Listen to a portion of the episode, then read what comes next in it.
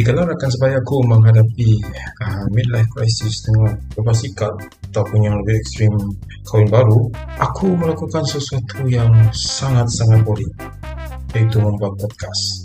Maka, jadilah Eh Idris. Selamat mendengar.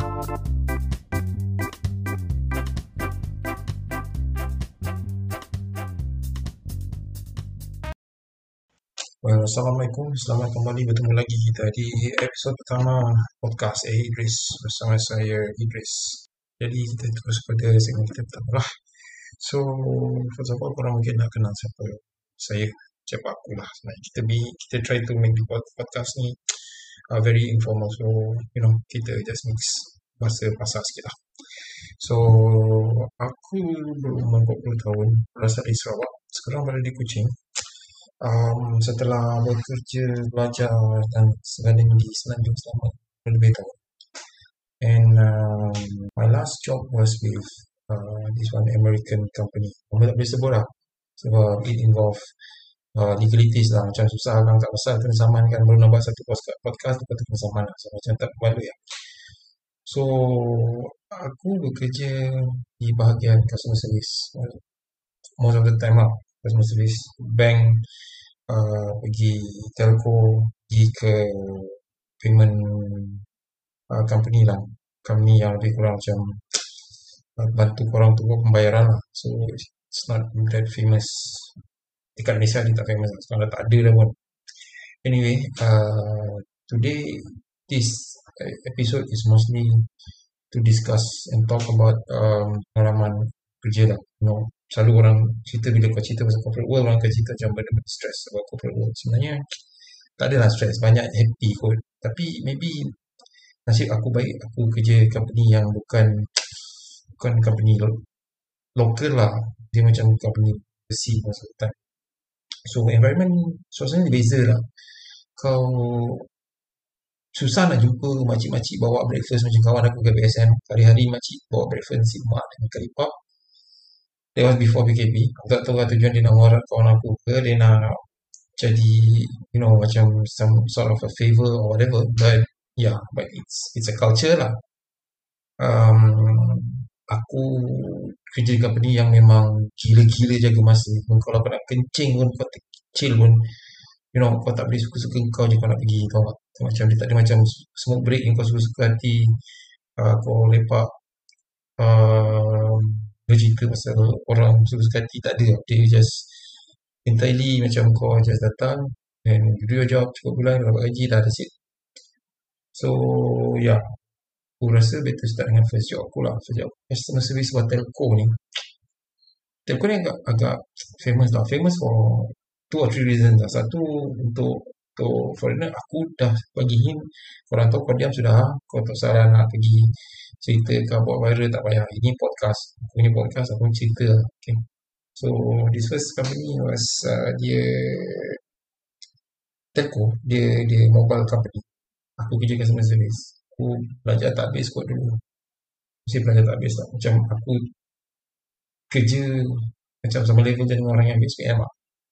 So, customer service bawa bagi kau option untuk dapat duit yang banyak lah daripada kerja lain. So, it's bit uh, flexible lah. Tapi masa memang memang kau kena betul-betul jaga lah. Kau tak jaga masa, kau babai lah. Kau datang kerja lambat, main iPad, kalau isap kau, tu kau masuk. Kau masuk 8.30, kau muncul pukul 9, memang babai lah, tak lama. So, end up, aku masuk customer service lah. Aku terkenal dengan ke, tak ada sifat penyabar atau penyayang ada. Sabar tu tak ada. So, macam, aku pun macam masa dapat kerja tu, macam I, I just couldn't understand. Aku boleh kerja ke tak boleh ni kan. Macam, um, berapa lama lah. Aku bagi aku masa roughly around 6 bulan buat aku cari kerja lain lah tu honest. So um, then aku start lah kerja. Uh, pergi training, masa teruk gila baik. Um, transport tak ada, aku duduk gombak. My office is in Shah Alam area and then aku kena naik motosikal, like aku tak ada lesen, lalu federal highway. Masa training awal tu okay lah sebab 9 to 6 aku can hitch you know, komputer macam okey lah bagi gila Pak Bank kena bangun awal like, aku kerja pukul aku start? Pukul 9 and I need to wake up lepas subuh tu aku dah keluar lah. Kena, kena kejar metrobus you know memang bersusah payah lah naik bus pergi KL then take commuter pergi to you know Shah Alam kau tahu lah commuter Malaysia tu baik kan macam TGV kan so yeah and anyway so masa 96 tu okay lah aku you can cope lah boleh kerja. Aku try datang awal balik so after one month of training dia ada period called incubation tau so macam kau jawab live call dengan dengan kau punya guidance kawan-kawan lah. Sini-sini kau lah. So kau sini-sini kau lah. So kau kan jawab call lah. Obviously masa training dia tak akan cerita lah all the nasty call kat kau prank callers yang ambil phone pergi letak dekat speaker dia tu pasang phone kuat-kuat dia tak cerita lah. So I had my first call lah. First call quite okay lah. Cuma kau you know being a person yang tak biasa buat multitasking kau have to be you know you have to fake politeness. Kau kena kau kena tipu tau literally. Lama kau tahu kasi tu bangang Tapi kau macam Oh cik ya cik Cik bagus. Tu sekarang stop And then After a while Rasa macam Okay lah kot. Try. Masuk incubation. Can, Canggih incubation ni 6, 6 petang 3 pagi. Like 6 petang 3 pagi bang And then 6 petang 3 pagi Dia adalah shift allowance dia. Masa tu shift allowance dia RM20 tu. It was 2006 Macam heaven gila kot. RM20 kat dia 22 hari. Dia extra kat situ. Gaji aku RM1,500 aku masa tu. So end up macam Okay tak apa. So I went Answer my first call Dengan kawan-kawan ramai Jadi kita orang yang junior kat floor masa tu. Yang lain tu semua sini And these people otai lah. Especially masuk ke 12 memang Bapak otai lah. Yang boleh Boleh putar ke semua Tak ingat ni. So I still remember My first prank call lah. Sebab semua ni Indonesian tau. So help call to helpline Kita orang free. So this customer dia call. Macam dia boleh boleh disangap ke apa Whatever nonsense Dia akan call Dia akan Just borak Then tanya apa khabar. And then kau just You know It's your job you know, to, to, to, to answer. So macam ah, Baik cik.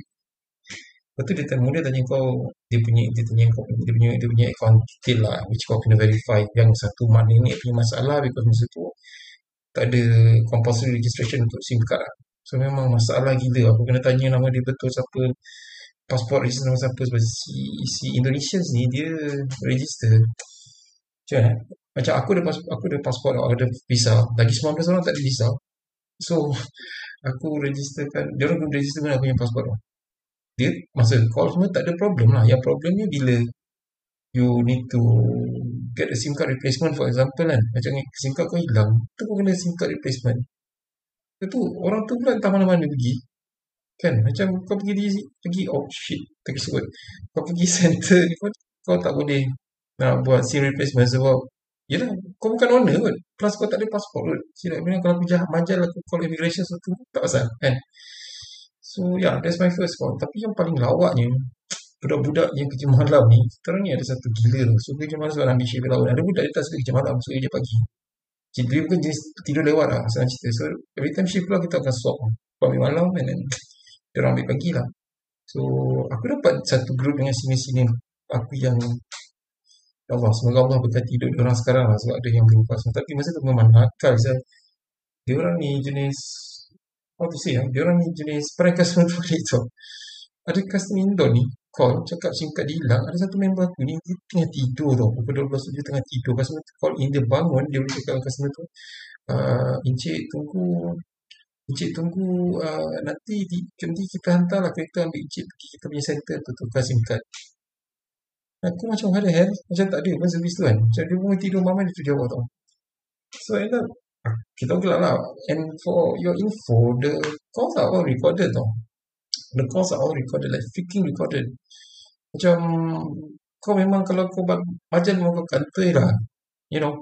But anyway so he did she did she like she lah macam gila berani she did like okay tak apa aku oh, okay kita tunggu. And after 2-3 days the same customer call dapat aku balik dapat aku lah saya dapat aku dapat aku so dia tanya cakap dia tak boleh replace card so aku tanya kenapa aku check there's a transaction record lah you know, who attended to him last.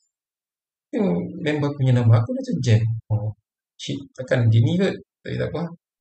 Kan semua tu boleh dengan jujurnya tunggu for what, lima hari. Tunggu van company kita orang datang ambil bawa dia pergi center. Oh, tak kesian eh.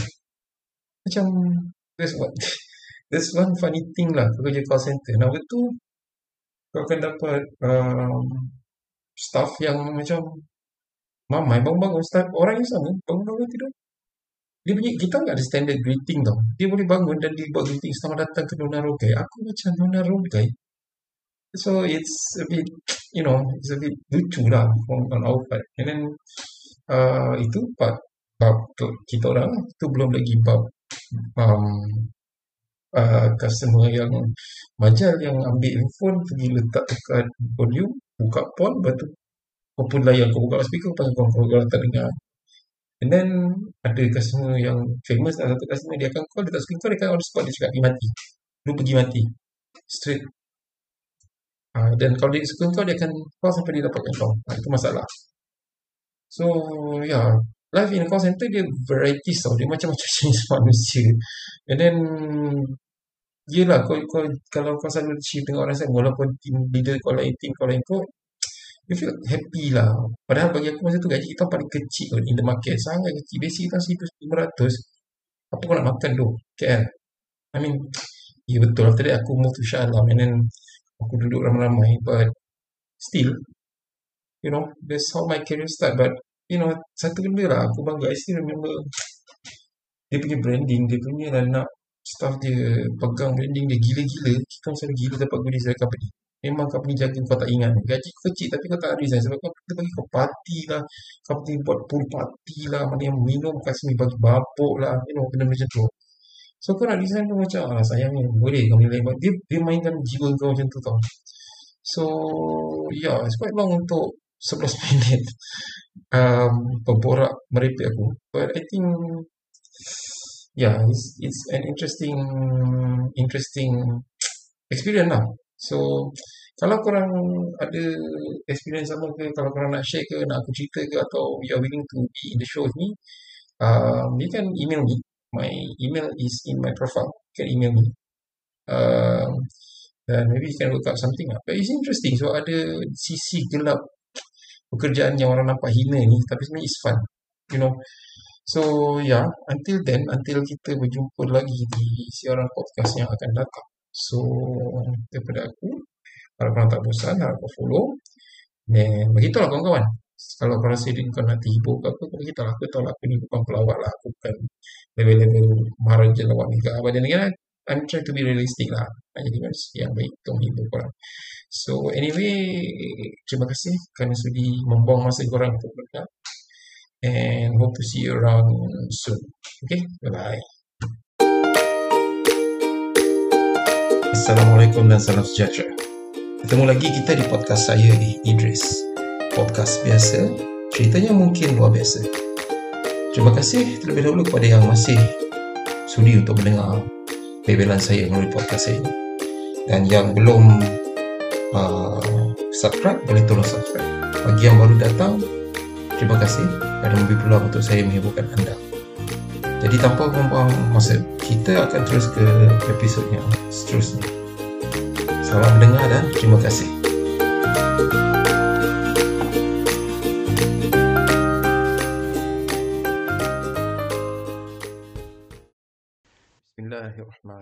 Assalamualaikum dan salam sejahtera kepada um, para pendengar podcast Hidris. Bertemu lagi dalam episod kedua kenaan uh, masih berkenaan tempat kerja sebenarnya. Tapi di episod sebelumnya mungkin kita bercerita pasal overview atau um, macam mana kita describe tempat kerja. Yang aku pernah kerja based on pengalaman aku. So sekarang kita akan kerja tentang orang bekerja itu, tentang manusia-manusia yang bekerja itu. So bagi yang tak pernah dengar episod 1 boleh dengar lah episod 1 sebab from there you can have a little bit of apa yang aku ceritakan sekarang lah. So masa aku kerja I was that was back in 2006 yes 2006 masa aku kerja tu um, dekat Shah Alam. So call center. Ramai gila staff so kita ada shift seawal um, pukul 7 selewat lewatnya start pukul 12 yang pukul 12 ni midnight lah graveyard shift lah. Basic graveyard shift yang dipanggil so graveyard shift graveyard shift ni um, biasanya memang shift dia uh, agak bosan lah. Dapat banyak prank callers lah. Dan kehidupan diorang ni lebih banyak dengan diorang lah. Sebab diorang pun macam lebih kurang tak ada, tak ada masa depan. Tu bukan tak ada masa depan. Tak ada kehidupan sangat lah. So, yeah. Anyway, dekat tempat kerja dulu tu, dia ada shift allowance. So, kalau kau nak harap kerja weekend, cuti memang tak dapat lah. Sebab kena shift.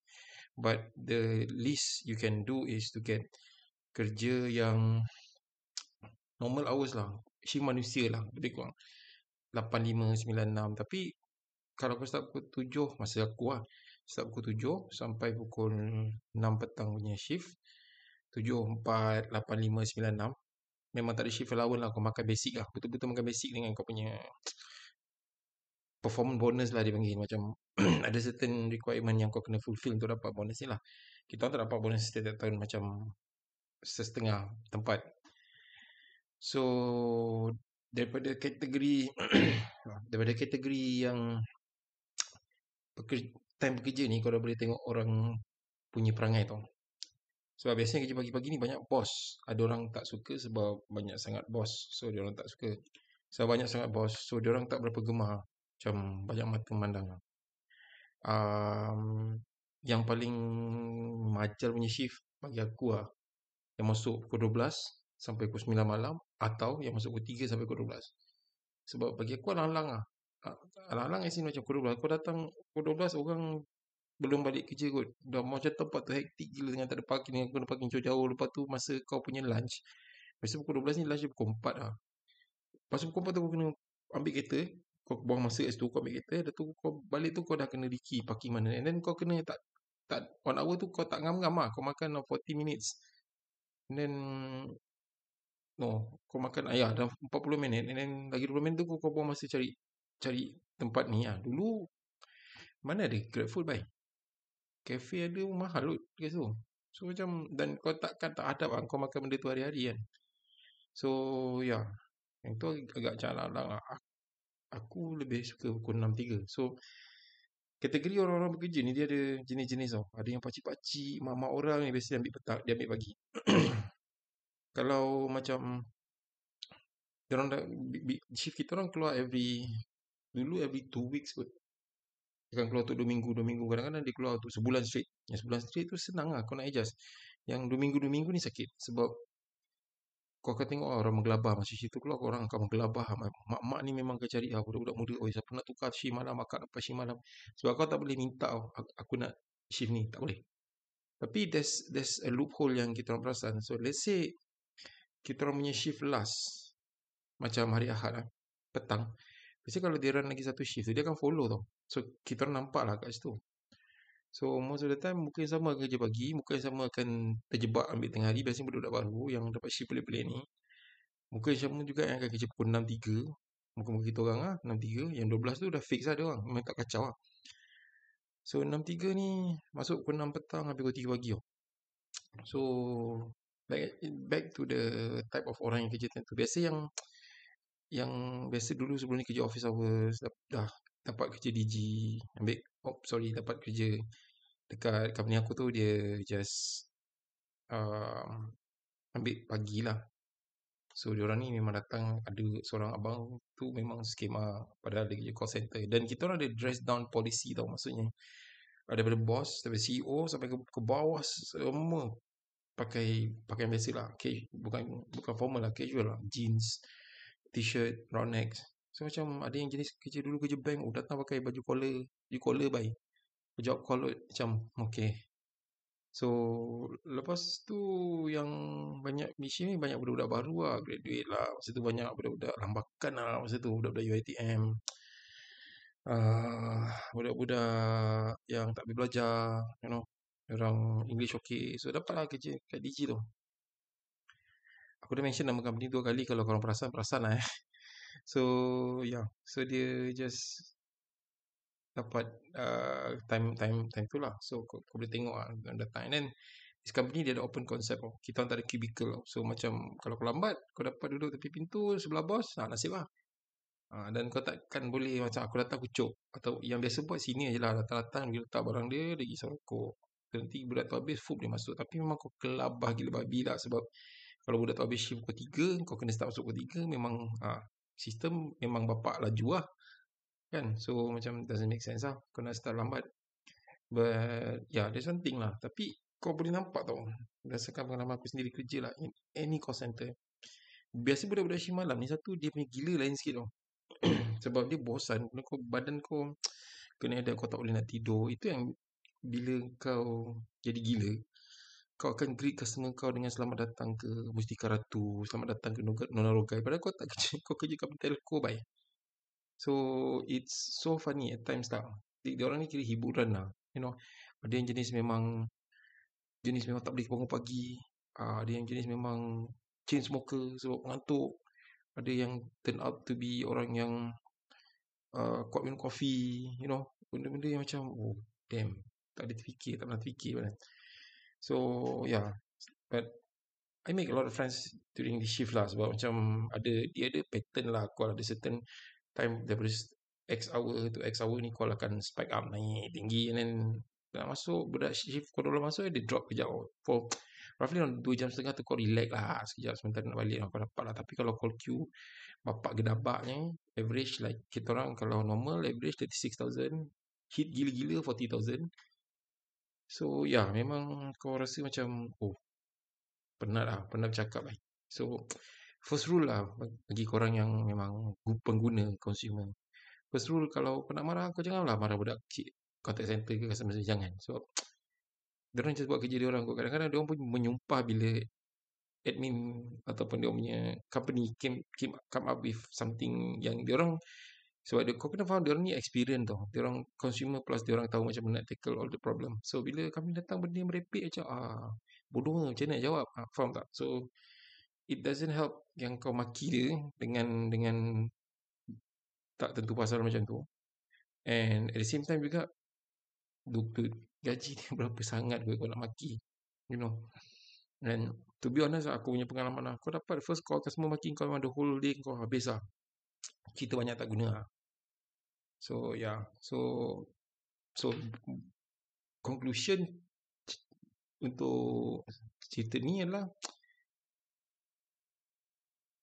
uh, contact center ni di shape oh, di shape orang di shape um, jenis-jenis manusia yang bekerja tau. Kau dapat tengok dengan wah ni budak-budak ni memang terror. Banyak yang jadi TL apa semua semua budak-budak pekerja malam lah. Yang kerja pagi ni jarang lah. Dia orang yang tak sukakan challenges lah. But dia punya disadvantage bila kau masuk umur macam aku lah.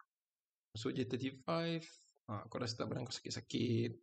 Kau dah kau punya body pattern naik sebab bila kau tak tidur kau ada tendensi untuk makan sebab kau ngantuk kan. So end up macam kalau aku balik kau tiga, kita orang balik kau tiga, tak adanya balik rumah baik. Pergi lepak mamak tu, lepak kan, budak-budak ni merokok lah macam apa, mana nak tidur. Sampai rumah dah pukul lima. Dulu zaman jahil, mana ada pergi subuh. Balik-balik turun nak membongkang, mana tak dapat lah Jack kan itulah but the the the the good part is bila kau bangun kau ada masa untuk settle kau punya bank settle kau punya pergi post office bayar bill macam tu lah that's one good thing about it lah dia ada pro and cost lah so nasihat untuk adik-adik yang tengah tak ada kerja ada offer the best place to make money is contact center. Tapi kau memang kena sabar kalau aku yang pemarah ni pun so far survive lah. Belah tahun at one point aku kerja untuk call center Singapore. Yang customer Singapore sangat notorious lah.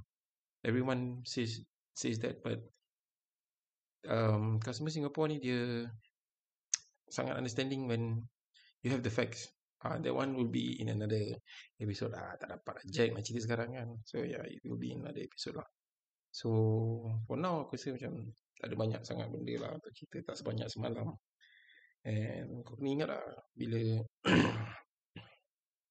aku masih contact budak-budak yang kerja call center ni sama shift dengan aku semua mesti contact kadang-kadang kita duduk and, and laugh about all the stupid stuff we did malam kan um, and then kalau ada visitor tu macam bila when I got promoted to jaga operation of the call center um, bila ada visitor datang tu macam oh budak-budak ni mula nak mengelabah mengelabah sebab dia orang tak boleh nak tak boleh nak bergurau tau bergurau as in bergurau dengan customer.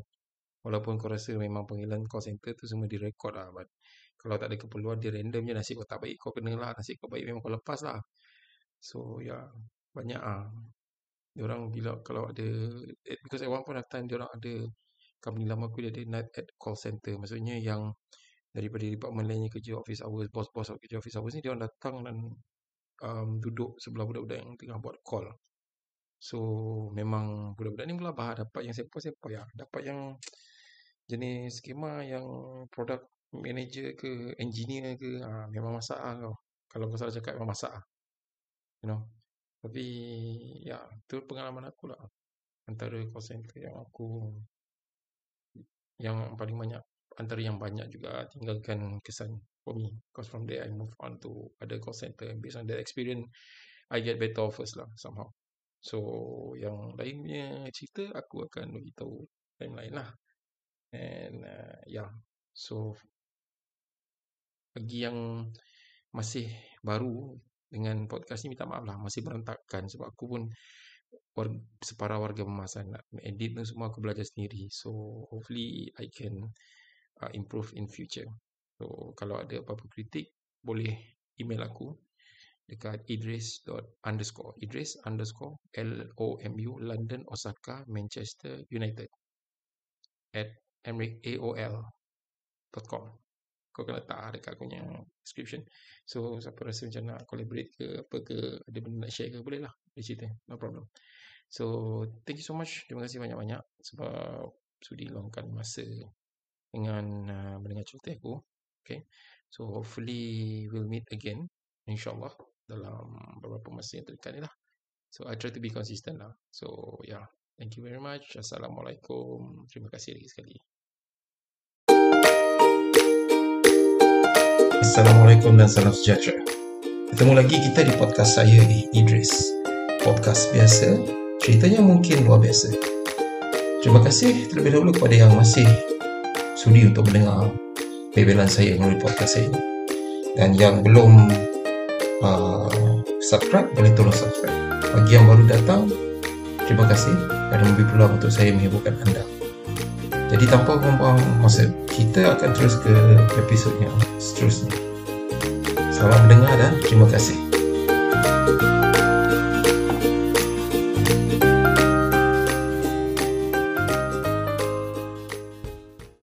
Assalamualaikum dan salam sejahtera kepada semua yang mendengar. Terima kasih kerana masih lagi um, dengar podcast ni. Podcast Eh Idris cerita biasa pengalamannya mungkin luar biasa jadi pada korang yang baru um, first time dengar podcast ni yang baru jumpa di sama di Spotify ataupun di Apple Podcast terima kasih banyak-banyak um, diharap korang sudilah dengar bebelan aku yang tak seberapa ni lah okay and kepada yang masih mendengar terima kasih diucapkan kerana masih memberi peluang untuk aku sedikit sebanyak menghiburkan korang. So, tanpa membuang masa, kita terus ke um, tajuk hari ini. Kalau korang perasan, atau kalau korang dengar lah, yang dua epi, epi, uh, episod podcast, sorry, episod podcast aku yang sebelum ni, kebanyakannya cerita tentang pengalaman kerja aku, um, tentang customer, customer-customer aku yang menghiburkan, dan juga um, pengalaman-pengalaman kerja dengan orang-orang yang agak-agak gila-gila sikit lah kalau kalau ikut kategorinya. Jadi um, today kita akan cerita tentang pengalaman sedih lah. Pengalaman sedih macam um, pengalaman yang bagi aku benda tu mengajar kita ni untuk jadi lebih matang, jadi lebih mature. So I don't see it as something negative lah. So sebab aku kerja pun tak banyak tempat. But tenure dia lama kan. At least 5 tahun, 4 tahun. So, I make a lot of friends and I made a lot of I don't I don't make enemies lah. Aku tak tak suka sangat konflik sebenarnya sebab buang masa kot.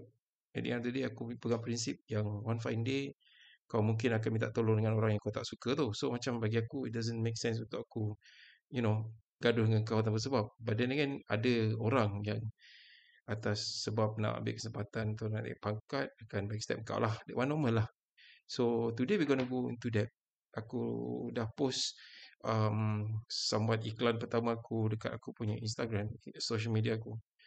And one of my friend uh, daripada tempat kerja lama aku yang paling recent sekali uh, before aku balik Sarawak ni dia bagi emoticon clapping lah. So thank you for that. You know who you are. Kalau kau dengar thank you. Um, So aku terus terfikir nak buat tajuk ni lah. Sebab tajuk tajuk ni, actually tajuk dia asal benda-benda sedih yang aku jumpa. Padahal kan benda sedih tu sangat subjektif untuk semua orang kan. Ada orang yang kehilangan kawan kat tempat kerja, especially zaman pandemi ni, berapa banyak yang kita work from home and then bila balik office, you know, kadang-kadang jiran sebelah meja pun dah tak ada. So, faham tak? Macam sedih sikit lah. Anyway, um, cerita pasal pengalaman pahit lah sebenarnya dekat office. Bagi aku pengalaman pahit tu tak sebanyak pengalaman manis lah dekat office. Um, kalau dekat tempat kerja aku first tu, um, pada awal kerjanya okey. Kawan-kawan semua okey. Sebab semua gila kan. But when you climb the ladder, kau naik satu step ahead of kawan-kawan kau, um, kau akan start ada rasa macam conflict of interest. And that is where kau punya kebijaksanaan untuk um, menjadi seorang yang bukan pandai main politik is about how you play around with the system untuk tolong orang and at the same time kalau kau have to enforce something kau kena um, pakai kau punya diplomatic skill lah which aku tak belajar pun diplomatic skill tu formally. But then again you know orang-orang keliling lah yang ajar. Contoh eh aku masih jaga operations di call center um, ada kawan-kawan aku yang aku tahu memang dia orang kuat meng, mengulat lah. Lepas lepas jawab call dia orang relax dia orang tak buat apa you know and then the, kau tengah queue kau relax kat situ. Obviously kau kena buzz dengan aku lah. But then again um, when we meet outside I I try to explain them you know itu kerja aku kot. Kau aku faham. Kau hadap je lah. Kau tahu kan? Aku pun pernah kena juga. So kau hadap je lah. So if anything happen kau je bagi tahu je lah aku. You know dia ada konsep kau tolong aku aku tolong kau. So Masa tu tak adalah banyak sangat budak-budak yang tak suka aku ke apa. Tapi ada dua tiga bosses lah. Konon dia nak bodek bos dia and then dia buat changes. Ha, start situ kau tengok the macam mana cakap the territorial the the the true colours of human keluar tau. Dia kau nampak all this while kawan kau yang selalu dengan kau or even sometimes roommate ke housemate kau ke dia akan berubah jadi untuk selamatkan diri dia dia akan berubah tau dia akan berubah jadi orang lain dia akan macam buat palat dengan kau dia akan you know suddenly benda-benda dia tak suka semua ni oh, sebab orang backstab dia dia buat kat kau. Kau hadap je lah. Macam aku banyak kena kot. So aku tak simpan dendam lah. Bagi aku dekat at my age now aku lebih prefer maafkan orang lah daripada aku nak nak simpan dendam. Lepas tu lepas aku maafkan kau tegur ke tak tegur aku tu kau punya masalah lah you know, aku punya part aku dah maafkan kau. So aku harap kau maafkanlah semua orang lain juga. So you know kau tak simpan that grudges lah. Um, my first job mostly I assume backstabbing because of nak survive lah. So survival of the fittest. And aku rasa masa tu aku tak berapa nak fit. Plus personal problem aku semua aku tak rasa nak fit sangat untuk stay. So I quit. And I quit and I moved to another place in KL also a call center. But this time around aku jaga orang Singapore So quite funny because yang aku apply tu satu call center ni yang konon nak hantar kita orang pergi Korea to help Korean airline or something. So masa tu dah excited gila siut kau nak pergi Korea kot. Aku yang tak minat Korea ni pun terpaksa lah pergi juga masa tu cari you know um, this uh, bahasa Korea punya kelas yang agak mahal tapi aku tak mampu. So aku end up pergi beli yang CD-CD bahasa Korea. Yang kau belajar sendiri aku convert lah pergi iPod punya iPod orang and then try to listen which aku tak sampai kesudah pun aku tak tak tak dengar pun. And then uh, tiba-tiba macam the project hangs. Aku konon dah dapat aku, tapi aku tak dapat offer letter. Then I got this job lah in KL apparently I need the money. So I just take the job lah Singapore. Singapore hadap lah kan. Kat situ pun lebih kurang 5 tahun juga So awal-awal tu je kau happy. Because it's performance driven And it, it pays good. So kau tak ada masa nak backstab orang. So kau performance driven. Kau Nak tak nak kau terpaksa Kau terpaksa fight orang lain lah. But at the end of the day Masing-masing Dia ada cara untuk Push masing-masing Supaya masing-masing Yang lain tolong kau lah. Walaupun sebenarnya Kau tengok Wih rating Orang lain tinggi dan kau terpaksa beat rating ni. Tapi bagi aku macam It's a healthy competition Compared to my old workplace lah. Sebab Yelah, gaji you are fighting for something big kot. Kau gaduh pun gaji kau besar kot. So bagi aku benda tu not a problem lah. Aku okay je. But bila aku decide to resign the first time tu, bos aku kata macam sayang lah kau resign kau punya performance bagus ada dua tiga slack je lah. Why don't kau just you know move to another department you lose the shift allowance you lose the the salary you lose the incentive tapi kau you still have a job so aku pun berhenti. Aku pun you know pindah ke situ. And then I end up macam kerja lah kat situ. Uh, the best part is orang daripada company first aku ada di company second aku in the same department yang aku kerja the last one before I move to my third and last company. And dia buat benda dia buat benda yang sama macam the same culture yang ada dekat first company aku dia buat di second company tu so dia macam repeat itself again tau the cycle vicious cycle repeats. So engkau macam alamak penat lah. Benda macam ni kita dah umur berapa kot kan? Takkan kau kerja cukup pun dapat gaji dah lah. Dan macam this guy dia tak adalah backstab tapi menyakitkan hati lah. Sebab dia macam dia akan ajak semua orang tu buat salah. So kalau kena maki semua orang kena maki at the end of the day dia boleh silang bos. And then bos pun macam oh, okay kau tak salah. Sebab bos pun macam macam apa dia pun pandai bos pun ada salah dia duduk cover bos so macam kita orang lah kena so macam bagi aku macam it's unfair lah and then aku quit walaupun gaji aku consider quite okay lah but then aku quit sebab aku rasa macam eh not worth it siul aku nak sakit hati you know Masa tu aku pun aku masih jahil juga. Tak adalah aku kata aku ni ke apa. Kan alim ke tak ada. Masih jahil juga. Sama je. So end up aku pun macam okay lah tak apalah. Just find the option lah kot. Kan. So I went to this last company. Mula-mula tu okay lah. So it was okay. You know everyone was minding their own business. Aku kerja awal gila kot. Kerja pukul 6 pagi kot. 6 a.m. man. Eh, aku macam konon ikut waktu Australia but aku rasa macam takkan daylight saving aku everlasting kan tapi okey lah aku jenis tak suka jam aku jenis suka kerja awal so dapat balik awal so kalau lepas jam kau balik pun tak kena jam but kau kena hadap bangun awal lah kau kena balik pukul 4 lah kan sini tak ada problem sangat but encroaching lah aku tak faham kenapa corporate culture kat Malaysia ni especially yang company-company uh, MNC yang daripada overseas kan patutnya they have a very good basic foundation tau untuk elak benda-benda ni berlaku. Padahal kan sebab orang Malaysia jadi bos ataupun Asian lah, Asian tak aku tak salahkan orang kita lah.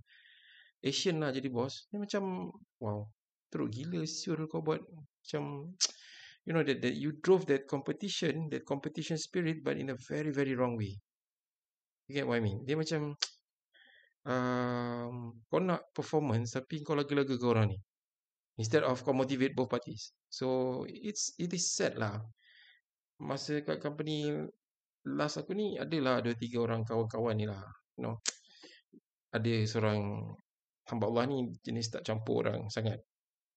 Dia ada macam dunia dia sendiri lah. But towards the end of me, you know, working there, we start talking and then I know we she have trust issues, I have trust trust issues.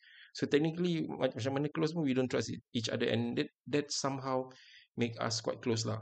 Sebab you know eh hey, kita ada masalah yang sama. So we might be fighting the same group here. So okay lah. But situ that culture pula pelik. Mungkin sebab I don't know. Diorang ada masa tau untuk skandal, diorang ada masa untuk um, backbite orang ni and, and you know what the last the last when I I resign, aku dekat Sarawak ni. Ada seorang kawan aku lah. I mean, quite close friend of me lah. Macam, macam anggap macam adik je sebab mak, mak bapak dia kena aku. And then, nyaris jugalah nak, nak, nak kawan dengan arwah sepupu dia tapi tak ada jodoh kan. So, kira sepupu tak jadilah. So, bila when when we were close, macam pergi makan sekali, aku menganjing dia memang kau-kau lah. But, bila aku resign, aku dah kat Sarawak, aku dah siap kahwin.